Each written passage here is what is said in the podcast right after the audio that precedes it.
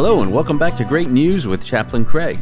By now, as you might have listened to previous episodes of Great News, you would be aware of my love of games, and one of the classics I played was Scrabble. It was several years ago in North Carolina, where I was a music pastor at a church, and one night our family was invited over for dinner by some church members.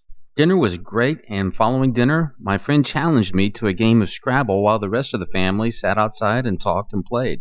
I didn't realize how serious John was until he brought out not just Scrabble, but the Onyx edition of the word game.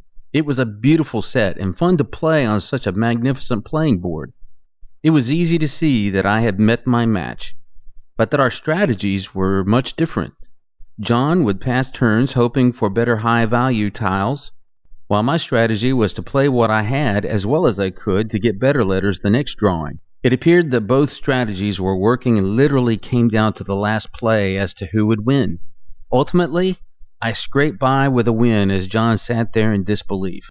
Of course, I was extremely complimentary of his level of play and thanked him for a great evening, being the best sport I could be. As the night wrapped up, the unexpected happened. As we were saying our goodbyes at the door, John presented me with the Onyx Edition game. As I tried to refuse, John more intently denied any refusal as he said that he wanted me to have it, that he respected how I played and wanted me to have it.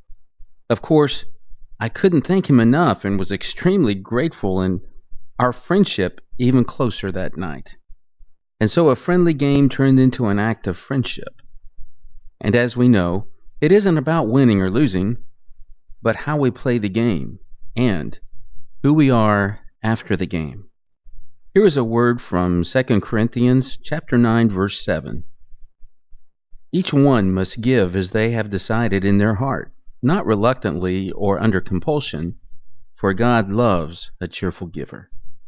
Let's pray. Oh God, thank you for reminding me how blessed I am when I give. Amen.